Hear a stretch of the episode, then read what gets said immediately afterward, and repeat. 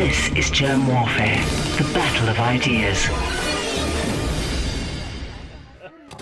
The modern banking system manufactures money out of nothing. The process is perhaps the most astounding piece of sleight of hand that was ever invented. Banking was conceived in iniquity and was born in sin. The bankers own the earth. And that was the president of the Bank of England in the 1920s. Well, you know, there have always been questions about the way money is being used, going all the way back to Aristotle, uh, who condemned usury uh, because it was he, he, did not see it as a good use of money, which is supposed to be a medium of exchange.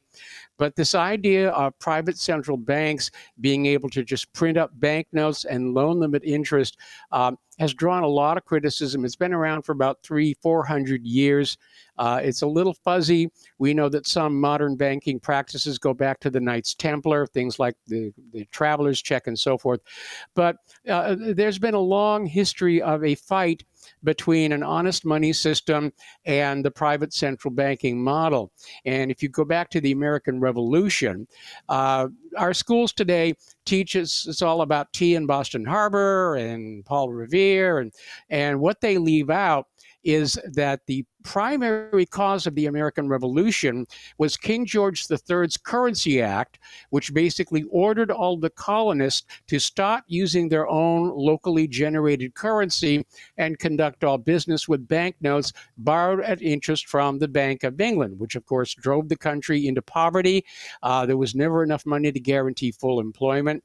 Ben Franklin wrote about this an awful lot in his uh, in his uh, writings uh, when he was the uh, uh, ambassador to uh, Great Britain. Uh, you know, got into some serious discussions about how destructive this practice of letting banks create currency out of thin air. And all it cost them was ink and paper and a printing press. But the, the people who borrowed that currency had to repay it in silver and gold. And it's a very simple mechanism. Most people don't see it. It's certainly not taught in our schools. But the overall effect is that the real wealth of a nation is transferred from the nation's workers and uh, population and put into the hands of the bankers.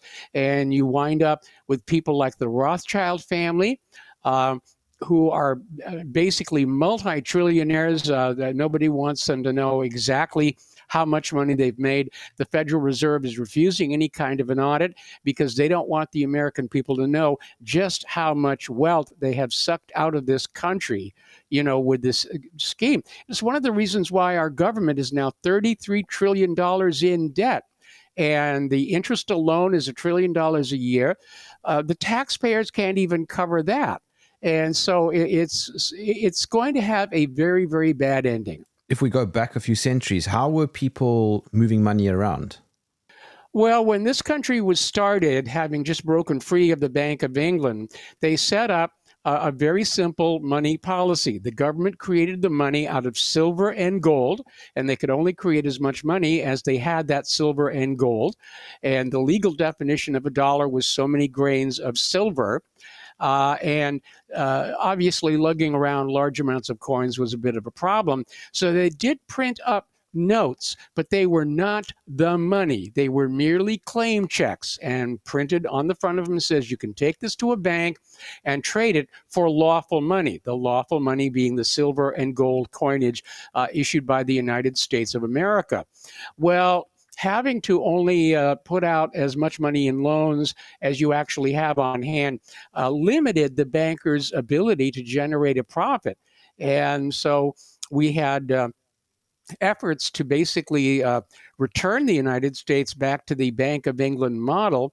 Uh, with the First Bank of the United States, which ran for 10 years and drove the country into poverty. Congress refused to uh, uh, renew the charter on the First Bank of the United States. That resulted in Britain uh, declaring the War of 1812. Uh, to try and recolonize the country. And while the U.S. won the War of 1812, it did result in so much debt that the government uh, was forced to charter the second Bank of the United States and once again uh, became uh, predators on the uh, working people until finally Andrew Jackson uh, campaigned for his second term in office uh, under the slogan Jackson and No Bank. And he did succeed in getting the charter for the Second Bank of the United States revoked, whereupon, though, almost immediately, there was an attempted assassination on him. Now, the Second Bank of the United States tried to operate as a normal depositor bank, but went bust after just five years. So then we had Lincoln and his greenbacks, John F. Kennedy and his United States notes. And a big part of the uh, story told in All Wars Are Bankers' Wars are how presidents who stood up to the central bankers seem to meet very uh, harmful, if not deadly, ends. There are only a very few countries left that uh, do not use the private central banking model and we seem to be constantly attacking them and anybody who tries to break free. Uh, Iraq wanted to break free from having to use the US dollar. They went in and killed him. Gaddafi issued his own coinage, the gold dinar.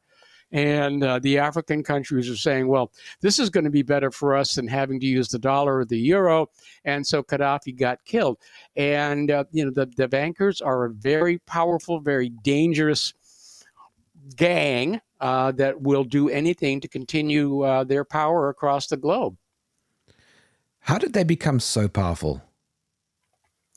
Well, uh, because they were creating money out of thin air and they could just bribe politicians, and most politicians are easy to bribe, and uh, uh, not really thinking about their constituents. I mean, you get a rare uh, like an Andrew Jackson or a John F. Kennedy who are realizing that the good of the country means going back to an honest money system.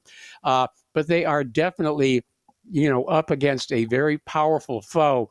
And I'll give you one instance. This is coming out of the John F. Kennedy assassination where originally they said, oh, Cray's lone nut assassin, Lee Harvey Oswald, and then years later, the Senate Select Committee on Assassinations uh, said, yeah, there had been multiple shooters and a conspiracy to kill President John F. Kennedy.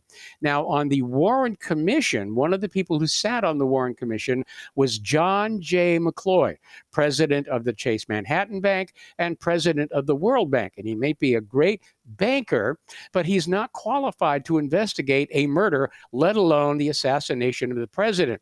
So the implication is he was there to make sure that the link between Kennedy's assassination and Kennedy's issuance of the United States note remained hidden. I mean, there were a lot of players in the Kennedy assassination. Israel uh, hated Kennedy because he was trying to prevent them from getting nuclear weapons. Uh, the mafia hated him because they felt he double crossed them uh, by appointing Robert Kennedy as Attorney General and starting a war on organized crime. The CIA hated Kennedy for the Bay of Pigs. The Texas oil billionaires hated Kennedy for the oil depletion allowance. And the Pentagon in general hated Kennedy because he was going to pull out of the Vietnam War. Most wars, if not all major wars or conflicts, have been initiated or exasperated by, by bankers. Well, uh, it even goes back before the Federal Reserve. Like I said, uh, you know, the American Revolution was fought over the Bank of England. Uh, but the fact is that banks live on debt and they use that debt to control people. And war is the richest harvest of debt for the bankers. And it is a tragically recurring cycle. And the way it operates is very simple. they set up the private central bank, they make money available to everybody, get them into debt and uh, then when the people are in so much debt that they have to stop borrowing, then the bankers go to the politicians and say, well, you have to keep borrowing to keep our system going. And uh, the government does so without the permission of the people. But when the people and the government are both so deep in debt that they, they can't borrow anymore, that's when wars are initiated to basically force everybody to, to borrow more, even if they, they really don't have the means to pay it back. And we seem to be at that stage right now. Like I said, the government is $33 trillion in debt with no real way to repay it. And yet they just go on borrowing and borrowing and borrowing. Uh, like there's no tomorrow. And fiscally, there may not be. I mean, the, the warning signs are very, very bad. And of course, we have all these wars erupting all over the globe. Uh, the U.S. government, which has lost in Afghanistan, is losing in Ukraine, uh, is already talking about direct war with Russia, direct war with Iran, and direct war with China. Uh, this is going to end very, very badly, I think. Well, end badly for who though? Uh, not not the not the bankers. Everybody.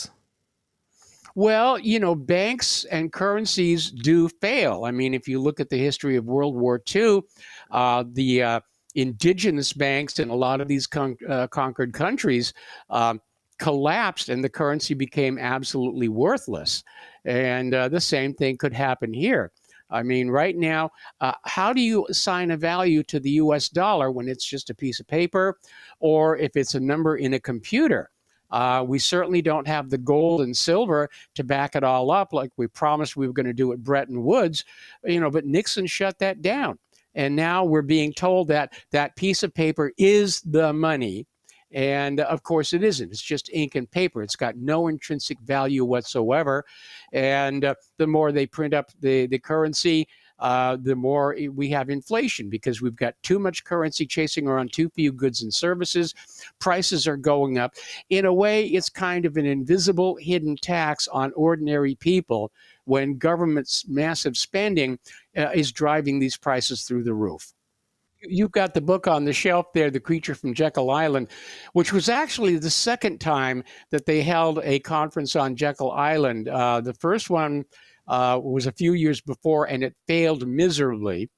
Um, but uh, the uh, the bankers had funded Woodrow Wilson's uh, political campaign for the White House, along with a huge number of congressmen. And so, when the Federal Reserve res- uh, resolution came through, uh, they voted it through. Woodrow Wilson signed it. years later, in his memoirs, he basically said he regretted that decision uh, because of the harm it was causing to the country. And then almost immediately after that, World War One. Um, yeah, uh, yes. As a matter of fact, almost immediately World War One, and you know the country was already in a financial problem. There'd been a crash in 1907, and again, there's another repeating pattern that every time the government and the bankers uh, get the economy totally messed up, they get into a major war to try and distract from it or to recover from it. Crash of 1907, World War I, crash of 1929, World War II, crash of 2008. And here we are you know, rattling the nukes at each other. Private central banks do not exist to serve the public. Mm. Um, and uh, it's not like the Federal Reserve was a brand new idea. In fact, originally they were going to try and call it the third bank of the United States, uh, but there was certainly a backlash against that name by those who remembered what happened with the first and second banks. So they called it the Federal Reserve to sort of make it sound like it was part of the government, uh, but it isn't. It's a privately owned, you know, entity. It's no more federal than Federal Express. So how exactly then do they get behind wars? Well, they'll um, basically, uh, you know, support candidates who are pro-war. Um, they will fund uh, arms development. In fact, there was an interesting movie that came out some years ago called The International, and it was all about a uh, banking cartel uh, that had gotten into the weapons trade and it was being investigated. And the investigator said, "So this is just another way for them to make money by selling guns." And the insider says, "No, no, no, you don't understand. If you control the conflict, you control the debt the conflict creates." Because mm. you know mm. that's the founding principle of all banking is to enslave us, whether we are people or governments, enslave us to debt. When wars break out, there's no real evidence that the banking cartels have have taken a knock. They have always benefited. Oh yes, oh yes. Well, again, uh, you know, before global banking, uh, the banks in the countries that lost the war definitely took a hit, but somehow they managed to rebound, and uh, you know, business goes on.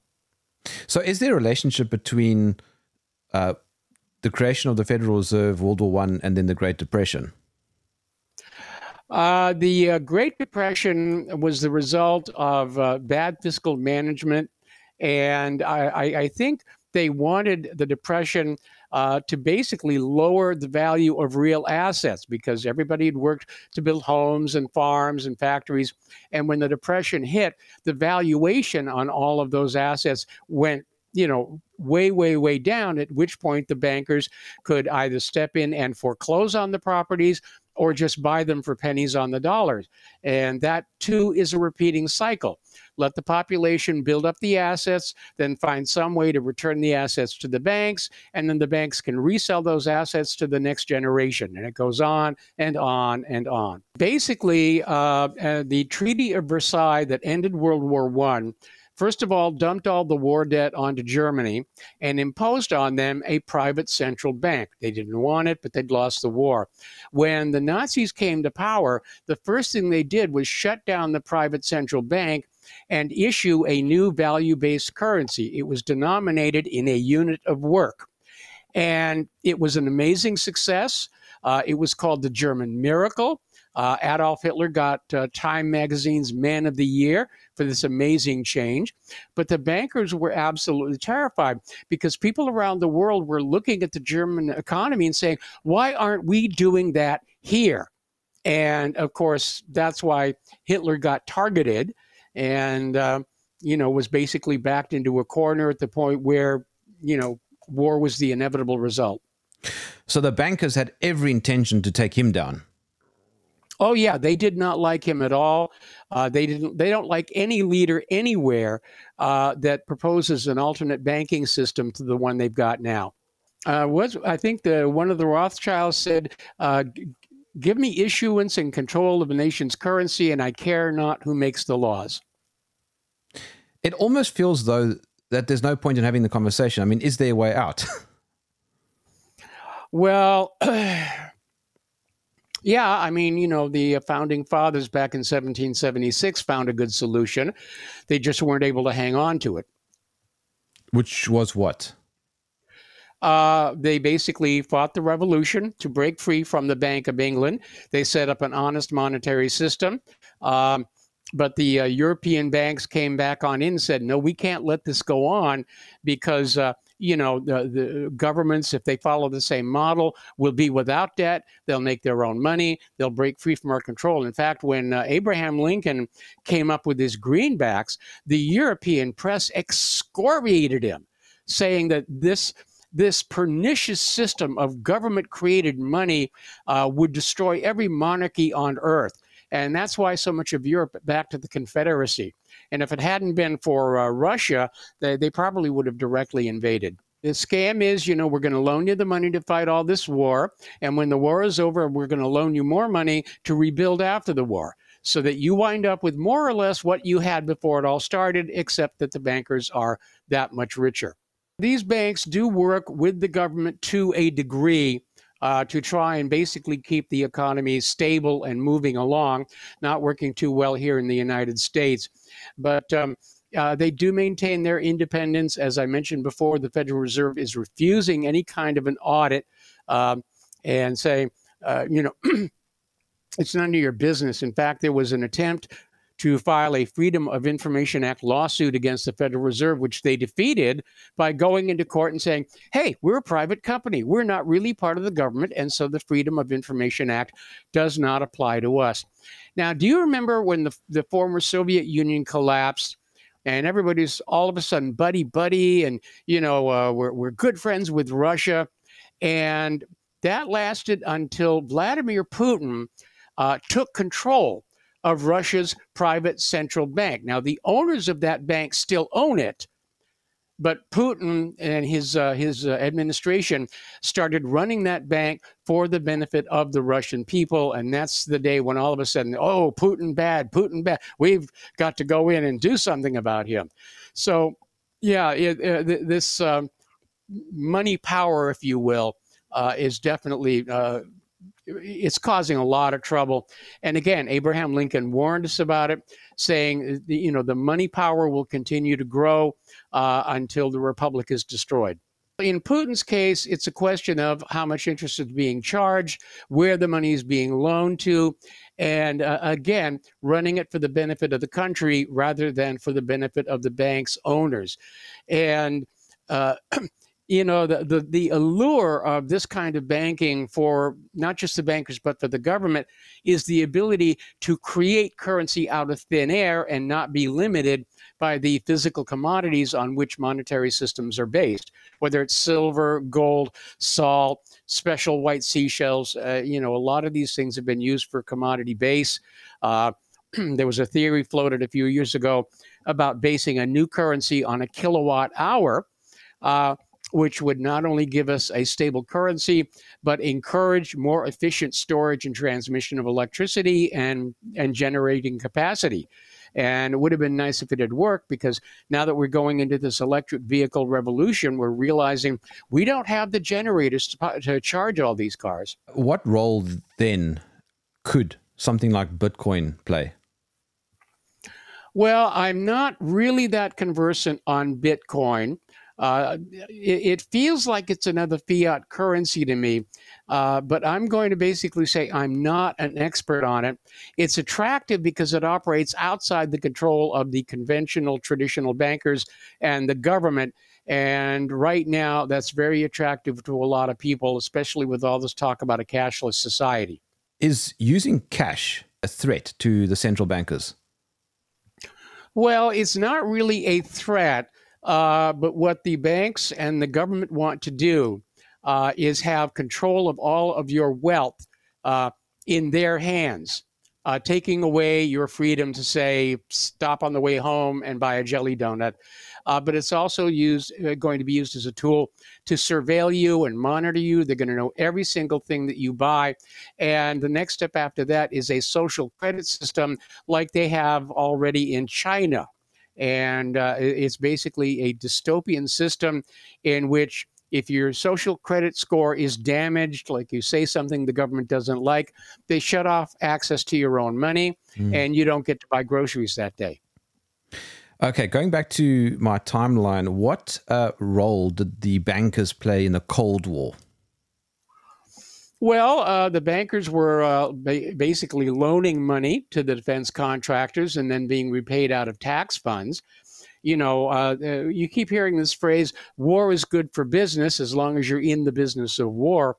And it was kind of funny about a week ago to hear um, Uh, uh, uh, some of the spokespeople in Washington saying, well, all this money that we sent to Afghanistan and all this money that we sent to Ukraine is actually good for our economy because it comes back here and pays for jobs. And that's really not an accurate argument because when you invest money in businesses in this country, you make things that people want to buy, as opposed if you, you are making bombs and stuff, they explode. That money invested in them is completely gone at that point. And um, but yeah, you know, Eisenhower warned us in his farewell address about the military industrial complex. We're seeing it at work right now. We're seeing other complexes have emerged, like the medical industrial complex, which is pushing vaccines. Uh, the, the, the media industrial complex, uh, and it's it's just there are all these structures that are uh, vying for power and control and influence and wealth, and ordinary people just get caught in the way. If I look around, there are a lot of very very wealthy people, and stuff seems to be innovated and invented and manufactured, and everything does seem to work.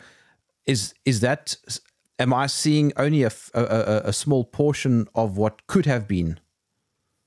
Well, I think what you're seeing is a system that is being managed fairly well because uh, the way it works, the economic period works, is people at the bottom work, they buy products, the money floats up to the top, and then a mechanism, usually taxation, siphons off that extra wealth from the top and recycles it back down to the bottom. When that cycle breaks, as it has here in the United States of America, then you get massive homelessness, joblessness. Uh, and then when you pour millions of illegal immigrants onto the system as well, um, it's going to break down. Uh, there's no way to keep sustaining it. You spoke about the 33 trillion US dollars, and I remember a few years ago it was at 25, and a few years before that it was at 21. Now, at what point will it actually break? Uh, it just seems to be getting higher and higher. Well, I'm old enough to remember when the national debt was just six trillion dollars, and, and uh, but yeah, the phrase the debt ceiling was always a political instrument to try and reassure the American people that government spending was under some form of control. But of course, every time the debt hit the debt ceiling, they'd push it up and push it up and push it up and, you know, higher, higher. It's like a cheerleader out there saying, go for all that you can get. Uh, um, you know, we've reached the point where the debt, uh, just the interest on the debt is unsustainable.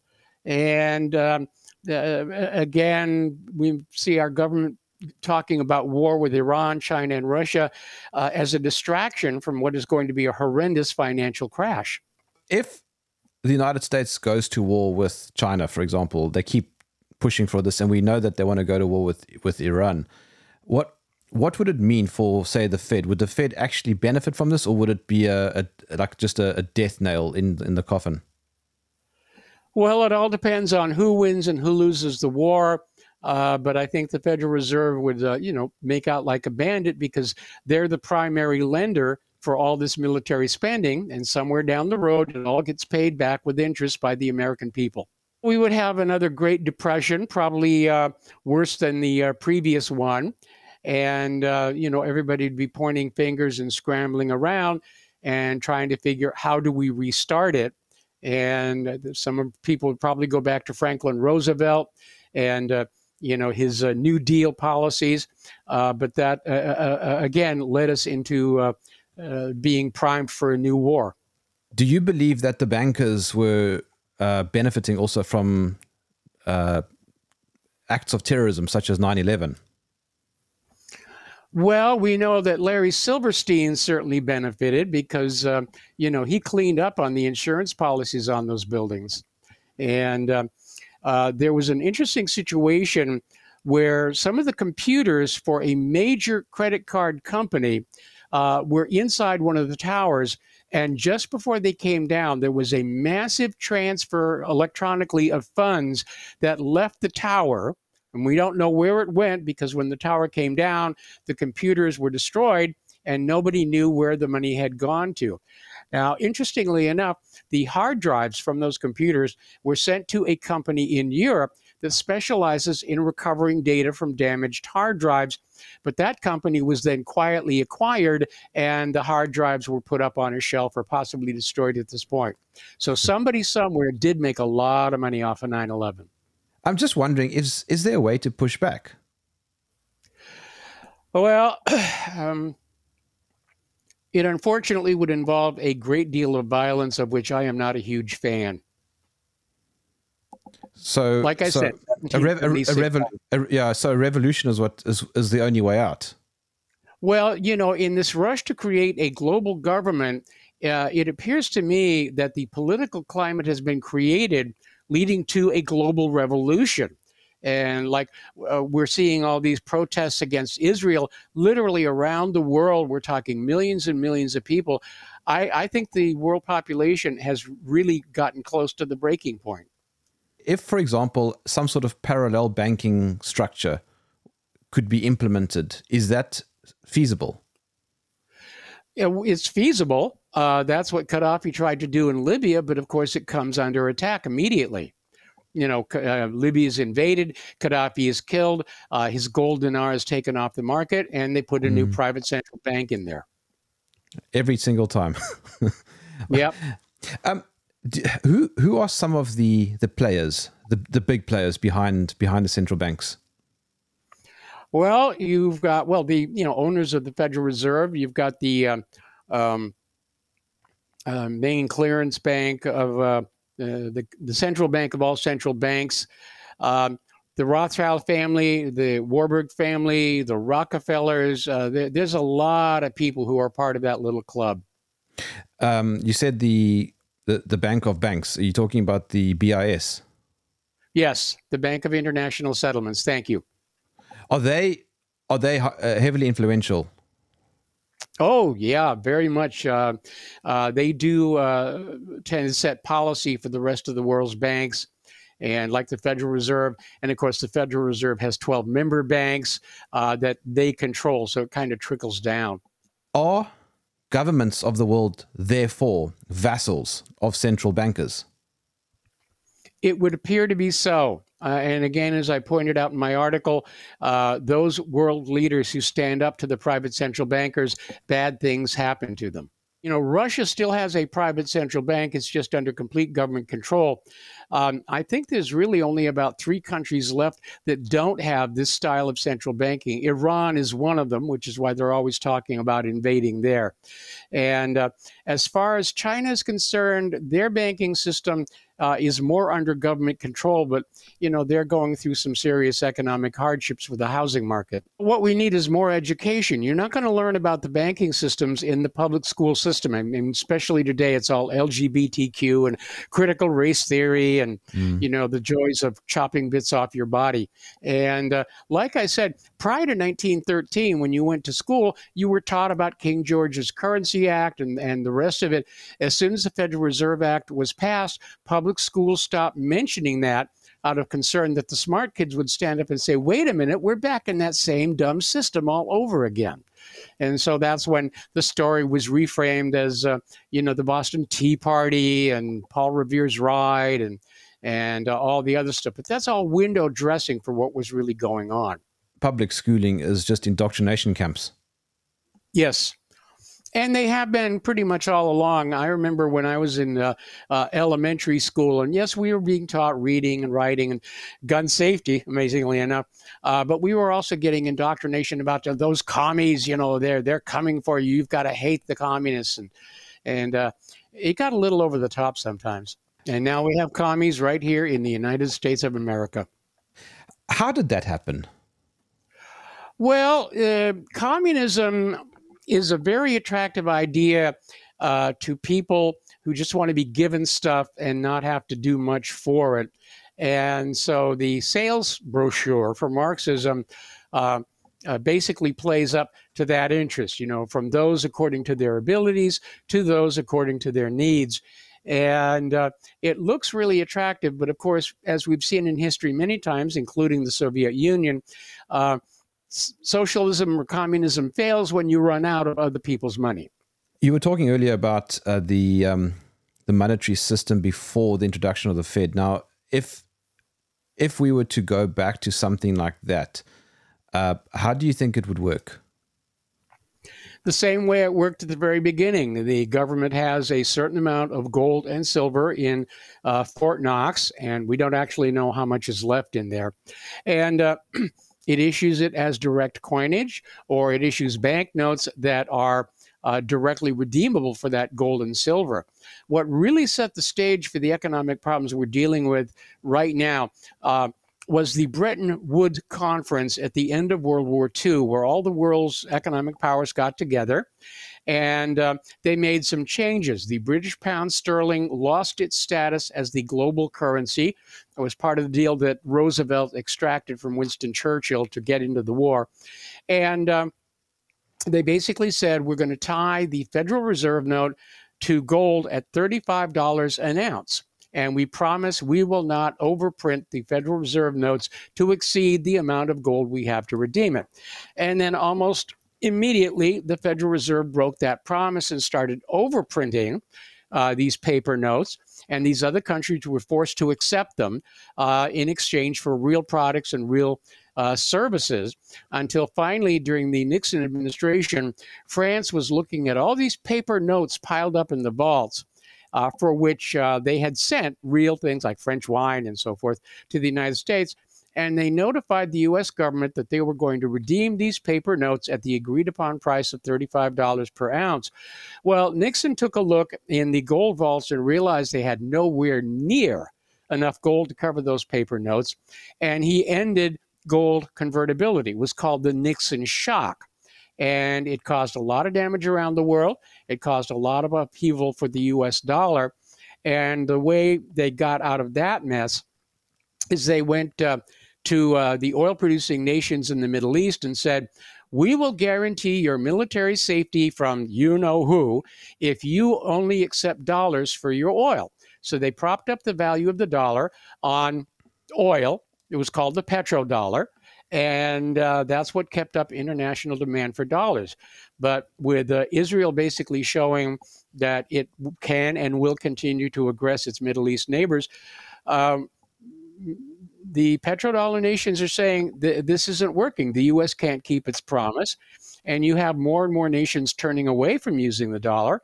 Uh, you have the uh, growing uh, uh, Shanghai Cooperative Organization that is doing trade in their own indigenous currencies. You have the BRICS nations that are starting to do the same.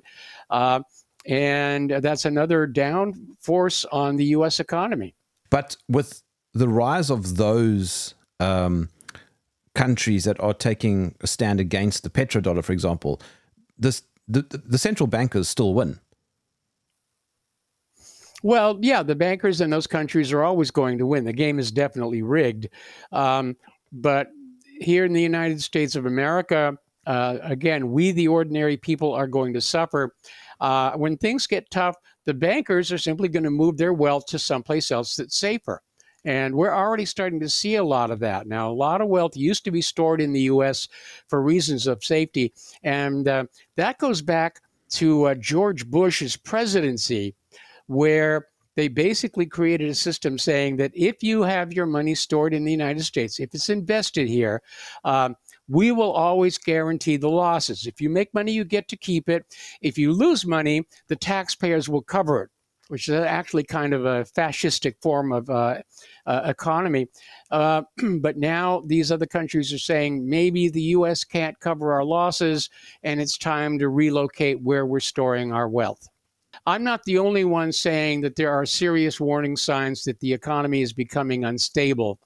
And whether a new world war will get us out of that uh, or not, I'm not sure because, frankly, I don't think we can win a war against Russia and China at the same time, especially given our abysmal performance in Afghanistan and Ukraine.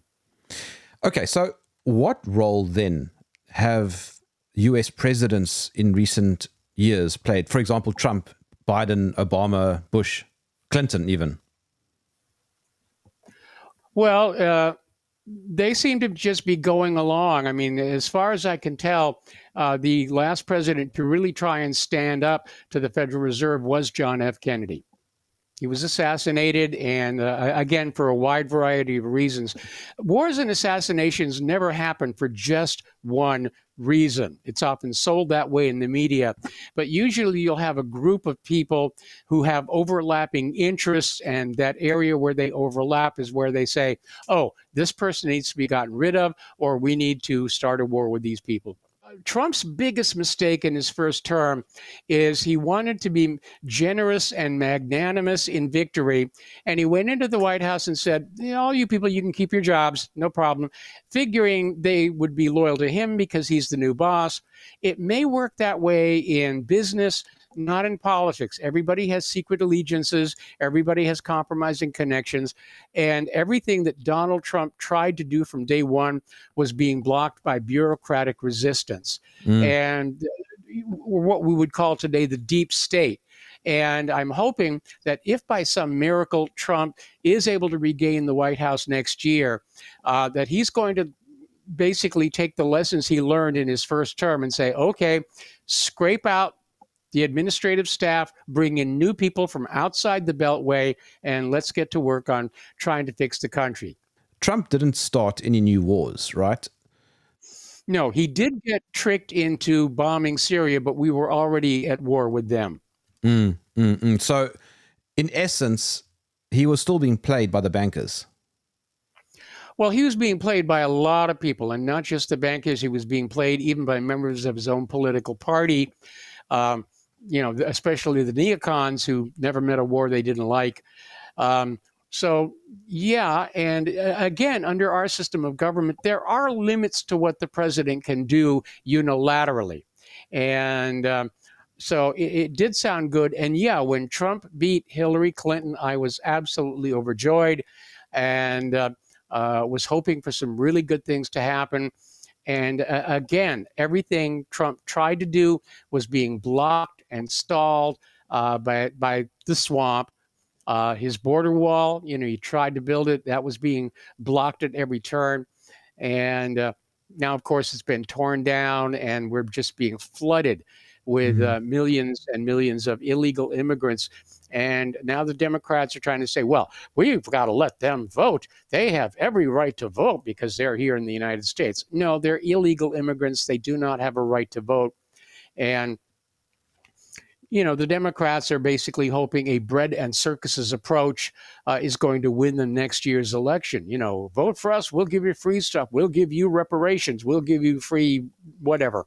And uh, uh, again, the parallels between our current situation and the last days of Rome uh, are, are getting more and more obvious each day.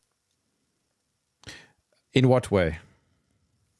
Well, again, the uh, pandering to the population by the government, uh, you know, with uh, uh dis- displays, entertainments, free handouts, uh, uh, very obvious intent to make the entire population so dependent on the government that they won't stand up and say things have got to change.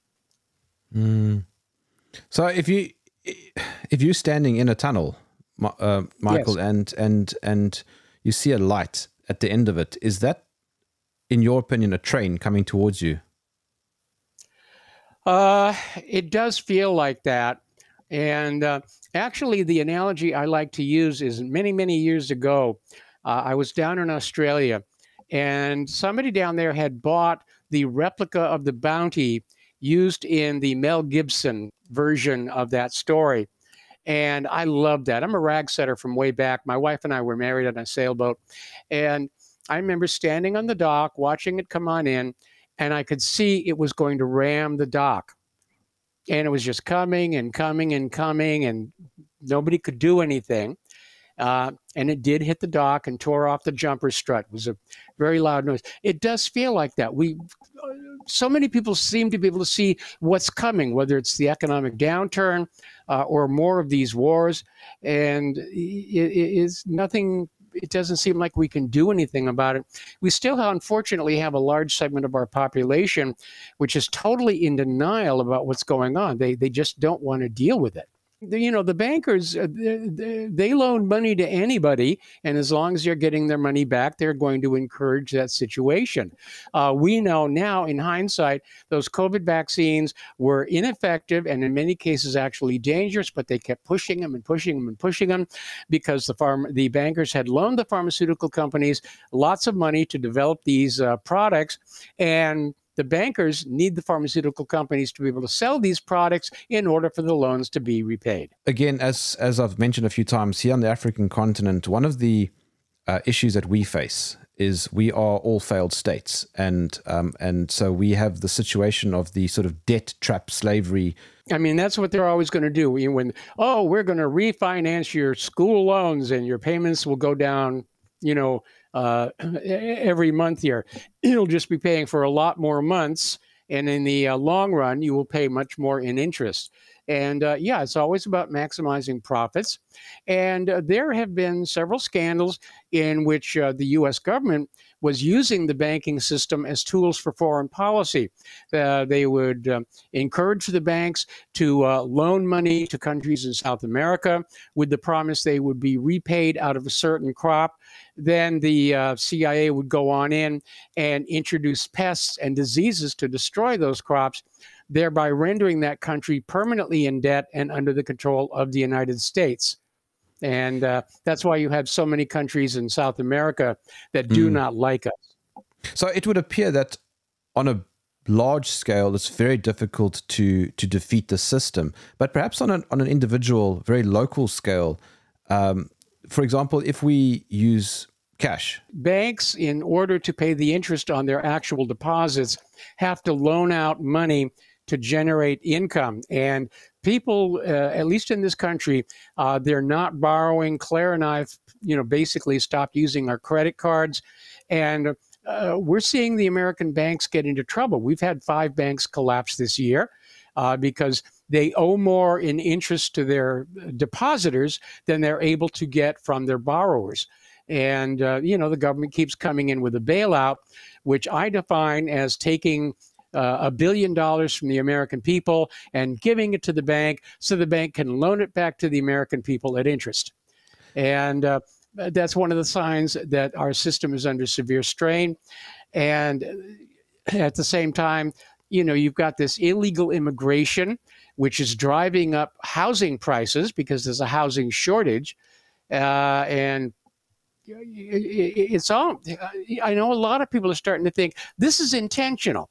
You mm-hmm. know, that they're trying to basically tear down the United States to make way for their Marxist paradise or the New World Order or the global government or whatever they're going to call it. In the case of George Orwell's 1984, he actually wrote it as a warning. Instead, it's being used as an instruction manual. And um, I mean, they've actually started taking that out of school libraries. They don't want people reading that. of course. I remember when I graduated college, I was getting all these offers for credit cards and credit cards. And you know, it was obvious they were trying to get me on the, the debt hook as early as possible. And now it's institutionalized with the student loan program. You know, just jab them on that barbed hook and never let them off. Okay. How can I follow your work? Well, I have a website called whatreallyhappened.com, and that is where I'm focusing my efforts right now. Um, I had to step down from my radio show uh, because of uh, age and health issues. And uh, I may go back to a one day a week show. I still haven't decided on that, but mostly uh, I, I'm just trying to educate people and tell them that, you know, World War III is a really bad idea. If you enjoyed this podcast, please visit supportgerm.com